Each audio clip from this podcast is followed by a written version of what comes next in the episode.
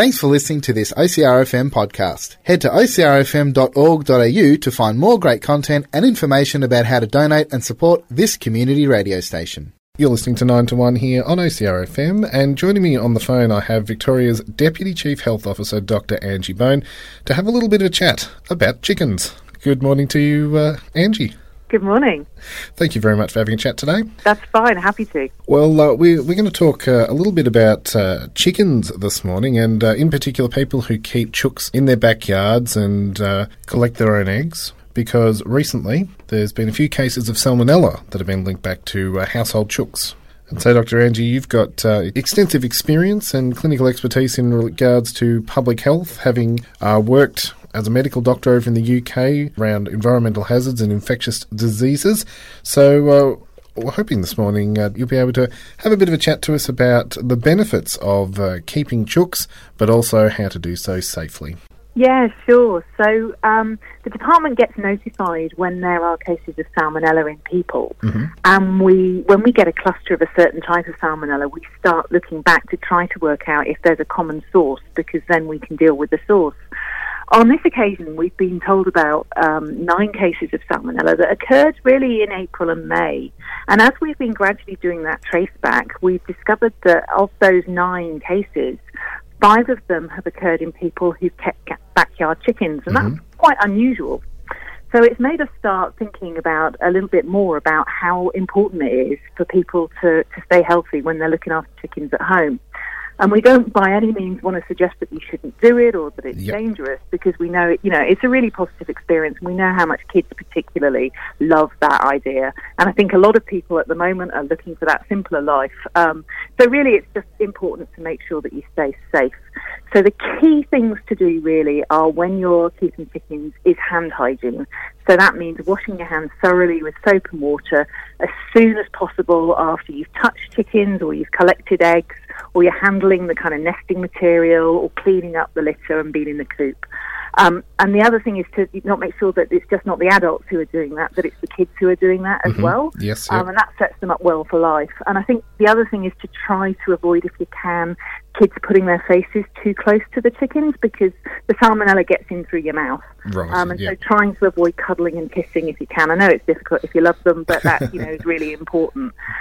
So that's and and the other things we suggest is is trying to you you know reserve one set of shoes or boots for going into the chicken pen so that you're not walking that back into the house and then spreading any you know bacteria Potential that might bacteria, be on yep. of your shoes around the house. Yep. So those are key things about chickens. Fantastic. And so people that uh, collect eggs uh, would be very aware that uh, majority of the time it can be a, a, clean surface, but occasionally the, the chooks, well, it, it all comes out the same end. So uh, what, what should people do if they come across uh, eggs perhaps that have any other matter on them when they're collecting them? Yeah, I think, you know, if the eggs are cracked, or if they're really badly soiled, it's better just to throw them away. Mm-hmm. If there's only a little bit of soiling, soiling, you can you know use a tissue or use a bit of sandpaper or something to get that off. It's really not a great idea to wash eggs because if there's any bacteria on the outside of the shell, that can force it in into the eggs. And then the other thing that's really important to understand about this particular type of salmonella, Salmonella enteritidis, it's really unusual in Australia. It's quite common in other parts of the world, but it's not really that common in Australia. And it's unlike other types of salmonella, it gets into the egg before the egg is laid. Right, okay. So it gets into the white and into the yolk of the egg, so that even if you're cleaning the shell, you're not going to be sure that you've you've you've dealt with the infection, any bacteria that are inside the egg. So it's really important to cook your eggs properly if you're concerned about Salmonella enteritidis, and that mm-hmm. means you know the, the the yolk and the white white essentially needs to be hard. Now I know loads of people love runny eggs, um, and they like the cookie dough, and they like the you know homemade mayonnaise with with raw eggs. Um, but I think we know that salmonella can be um, a nasty infection in particular groups of people. So, you know, the very young or the very old or people who are pregnant or they have already an immune problem. Mm-hmm. So I say for those people, really do be very careful about making sure that you, you cook your eggs all the way through because um, a dose of salmonella for most people is a really unpleasant illness, but you get over it occasionally we do sadly see that a salmonella infection can precipitate a much more serious condition, and occasionally people do die. Something definitely to be avoided. Um, what about storage of eggs then? Uh, yes, that's always a, a, a good question. Um, I, it's for me, I, I think it's much better to keep eggs in the refrigerator Mhm. um, if you can, because the bacteria grow depending on the temperature.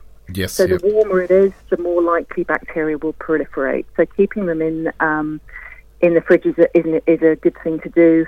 Of course, if you're cooking them and they've come out of the fridge, they need to be cooked a little bit longer because they've you know got to get up to that higher temperature. So often it's better to, if you like your four minute egg, get them up to room temperature first before you cook them.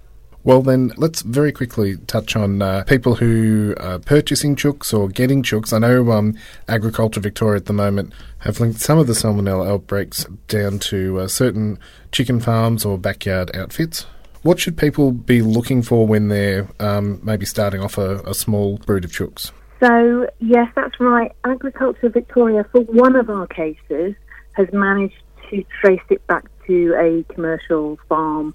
That farm is now under quarantine and there's no eggs in production from there. But that hasn't explained all of our other cases, and we're still trying to trace everything back to see if there is a common link somewhere. If you're buying chickens, it's really important to purchase them if they can be already vaccinated from a reliable commercial commercial source. Um, a good starter flock usually is about four to five birds, aged 16 to 24 weeks, um, and that's probably enough birds for a, for a household if that's what you're looking for. It's worth being aware that most councils have bylaws that Yes, limit yep. the number of chickens that you can keep on a property, so you need to check in with your council and you might need a permit. And certainly, if you're having more than 50 um, chickens in by law, you need something called a property identification code for that property, which I think you get from Agriculture Victoria. Fantastic. Well, uh, thank you so much for having a chat today. We'll put uh, copy this up as a podcast on the 9 to 1 Facebook page. But uh, all those very handy hints, making sure that if you're uh, dealing with chooks on a day to day basis in the backyard, to uh, wash your hands thoroughly to avoid any potential contamination and to make sure if you're cooking with eggs that they're uh, cooked through thoroughly. Well, thank you so much for uh, having a chat this morning, Dr. Angie Bone. You're very welcome.